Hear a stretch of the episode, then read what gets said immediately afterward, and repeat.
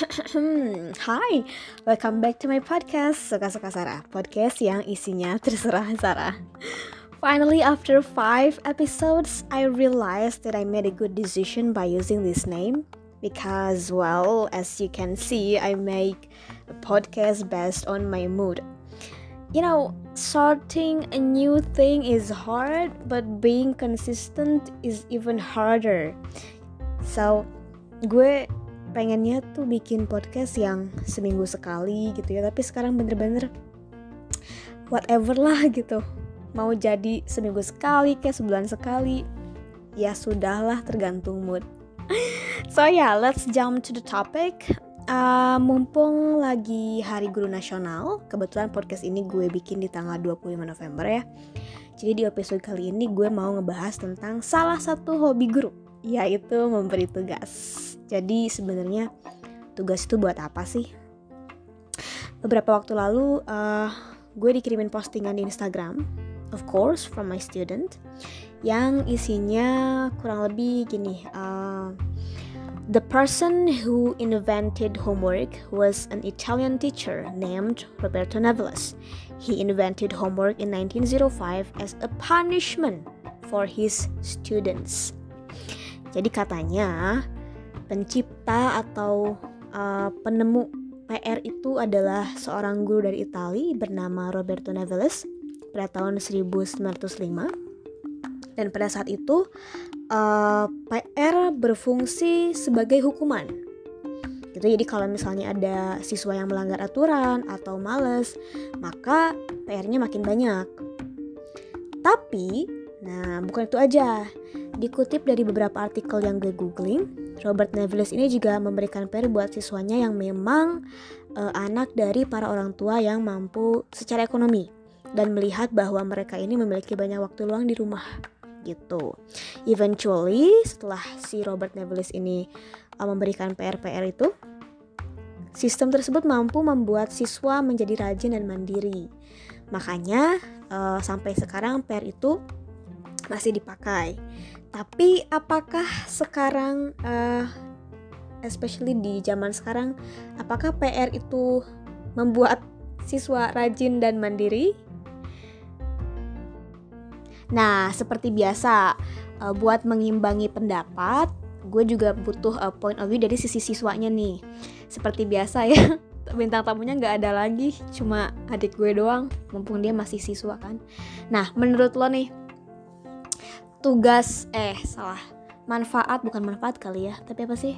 Lebih ke ya tugas tuh buat apa sih? Nah itu pertanyaannya. Dari sisi siswa ya. Tugas buat apa? Untuk mempersulit siswa. Untuk membuat stres siswa. Dan untuk tidak dikerjakan. Gak kita bercanda. Eh, jadi kalau menurut aku mah tugasnya buat untuk eh, nilai tambahan aja. Apalagi kan sekarang lagi BDR nih pasti kan guru teh uh, eh, BDR belajar dari rumah. Uh, apalagi kan guru teh bingung gitu nilai siswanya dari mana ta uh, dari tugas tapi ayah ayahnya guru anu eta mere tugas tapi itu mere materi. Eta teh pusing pisan mah. Jadi tara dikerjakan gitu. Gitu aja dah udah. Oke. okay. Nah, itu kan kalau manfaat dari segi nilai, berarti manfaat untuk uh, angka lah intinya. Nah, ada nggak sih manfaat yang dirasakan untuk diri sendiri sebagai sebagai pribadi manusia Allah? Jadi maksudnya sebagai ya manfaat tugas untuk uh, kepribadian atau ya manfaat untuk diri lah gitu ada nggak sih? Uh, ada sih kalau misalnya ya ini mah uh, MTK kan kalau MTK tuh kalau dikasih tugas berarti kita harus nyari tuh isinya kayak gimana. Tak dari situ kita tuh jadi uh, belajar gitu cari, cari isinya tuh kayak gimana. Jadi kita tuh tahu cara-cara caranya gitu terus ngegunain otak gitu. Kan kalau misalnya uh, ada tugas yang nggak ngegunain otak Google weh. Kan Google otak kita para pelajar. Ya jadi uh, mungkin kesimpulannya adalah bahwa tugas itu juga mengasah ya, mengasah kemampuan berpikir terutama uh, apa sih kayak critical thinking, analyzing dan lain-lain. Nah, selama uh, eh, PJJ atau apa sih disebutnya kamu? BDR, BDR kira-kira ada nggak sih kejadian atau tugas-tugas yang aneh gitu atau yang berkesan banget? Ada waktu itu teh kan uh, dikasih tugas tugasnya teh harus uh, ngerjain misalnya ngerjain uji kompetensi ini pas ditayang di LKS gak ada gerak terus nanyain ya ke gurunya teh bapak ini mah gak ada uh, ada ini halaman segini pas uh, dilihat gak ada merit salah LKS merenya itu apa yang gak sepatu dikerjakan dah liarnya kan tugas nu mah. Liar. Terus ada juga kejadian kan uh, kalau di sekolah aku kan uh, ada uh, yang harus uh, guru ngasih tugasnya kan harus ngerjain LKS LKS nya udah liarnya teteh se LKS entah kudu dikerjakan setiap pertanyaan teh. Udah ya udah selesai dikumpulin. Pas dikumpulin cuman di paraf terus dikasih kata apa cik? Mantap. Jadi nggak ada nilainya? Uh, iya itu teh. Nilai kayak misalnya A plus tapi di LKS nama ditulisnya mantap cina gitu. Namun gitu mah ditulis sorangannya bisa oh iya nah kalau untuk pengumpulan tugas itu gimana? Maksudnya dikumpulin foto atau gimana? Uh, ke sekolah. Biasanya mah ada koordinatornya gitu. Jadi uh, nanti jam berapa ke sekolah nanti dikumpulin. Nanti koordinator yang ke uh, gurunya gitu. oh terus nanti diambil lagi gimana? Tinggal diambil weh. Kan ada pemberitahuan. Oke oke. Jadi ada pengumpulan uh, tugas fisiknya langsung ke sekolah ya. Oke, terima kasih buat Vira yang sudah bersedia menjadi narasumber di episode kali ini. Walaupun kadang suka dipaksa dulu sih sebenarnya. Oke, okay, uh, eh, sekarang giliran gue untuk menyampaikan manfaat tugas dari uh, sisi guru ya, my, my point of view as a teacher. Pertama pastinya adalah uh, sebagai salah satu indikator penilaian So this is of course about number, about grade, about score. Uh, lalu yang kedua adalah evaluasi sejauh mana siswa memahami penjelasan guru. Ketiga, tugas ini juga bisa menjadi media bagi siswa untuk mengasah kemampuan berpikir seperti yang tadi disebutkan oleh narasumber kita sebelumnya. Dan keempat, dan ini adalah manfaat yang gue rasakan setelah uh, beberapa waktu, eh, beberapa lama gitu ya, setelah tidak jadi tidak lagi menjadi siswa yaitu bahwa tugas sebenarnya melatih kita untuk belajar time management alias mengatur waktu. Dan time management itu seyogianya cie bahasanya berat ya memang dilatih memang harus dilatih sedini mungkin sehingga mereka terbiasa untuk disiplin dan uh, mampu memutuskan skala prioritas jadi mana yang harus dikerjakan dulu mana yang deadline lebih dekat mana yang misalnya lebih mudah lebih susah itu juga salah satu uh, manfaat dari tugas ya. Dan time management ini sebenarnya sangat penting karena setelah sekolah nanti kan ada dunia perkuliahan ada dunia kerja yang yang sangat menuntut kita untuk disiplin terhadap waktu.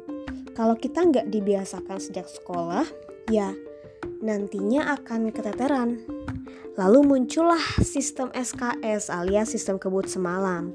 Dan hasil sistem kebut semalam ini pastinya nggak maksimal dong. Kalau nggak maksimal, ya berarti nggak berkualitas. Baik tugasnya, baik uh, image siswanya. Gitu ya, dan kalau nggak berkualitas, ya jangan harap pendidikan kita bisa maju kalau gini terus. Makanya time management itu benar-benar mesti dilatih, mesti dilatih sedini mungkin. Karena itu uh, soft skill yang uh, I think everyone should have it. Ya time management. Oke okay. dan jangan salah kaprah juga ya bahwa dengan pemberian tugas itu guru tuh kadang image-nya seakan-akan ngerjain siswanya. Padahal nih perlu diingat ya uh, ini gue kutip langsung dari tweetnya uh, Uda Ivan Lanin bahwa banyak waktu, pikiran, dan emosi yang guru korbankan untuk membuat ya membuat soal dan kemudian memberikan tugas. Jadi kami itu justru kalau pada saat ngasih tugas justru kerjanya dua kali. Pertama bikin soalnya dulu terus meriksa juga gitu. And this is not a complaint by the way. This is just an information that this is what we do as a teacher. This is part of our job. Gitu ya. Dan buat para guru juga ya kalau ngasih tugas jangan lupa dinilai dan diberi feedback untuk siswanya. Jadi mereka tahu uh, letak kesalahan dan apa yang harus diperbaiki. Karena ini terjadi sama adik gue sendiri, dia selalu ngerjain tugas tapi nggak ada feedbacknya. Nah kalau gitu kan siswa akan belajar dari mana kalau misalnya tidak diberikan feedback oleh si gurunya. Gitu. Simpulan dari podcast ini adalah ya bahwa tugas itu memang ada manfaatnya jika dikerjakan dengan baik oleh siswa dan diperiksa juga dengan baik oleh gurunya. Tugas itu bisa menjadi salah satu indikator sejauh mana siswa memahami materi dan juga evaluasi bagi gurunya untuk kemudian bisa menerapkan langkah selanjutnya.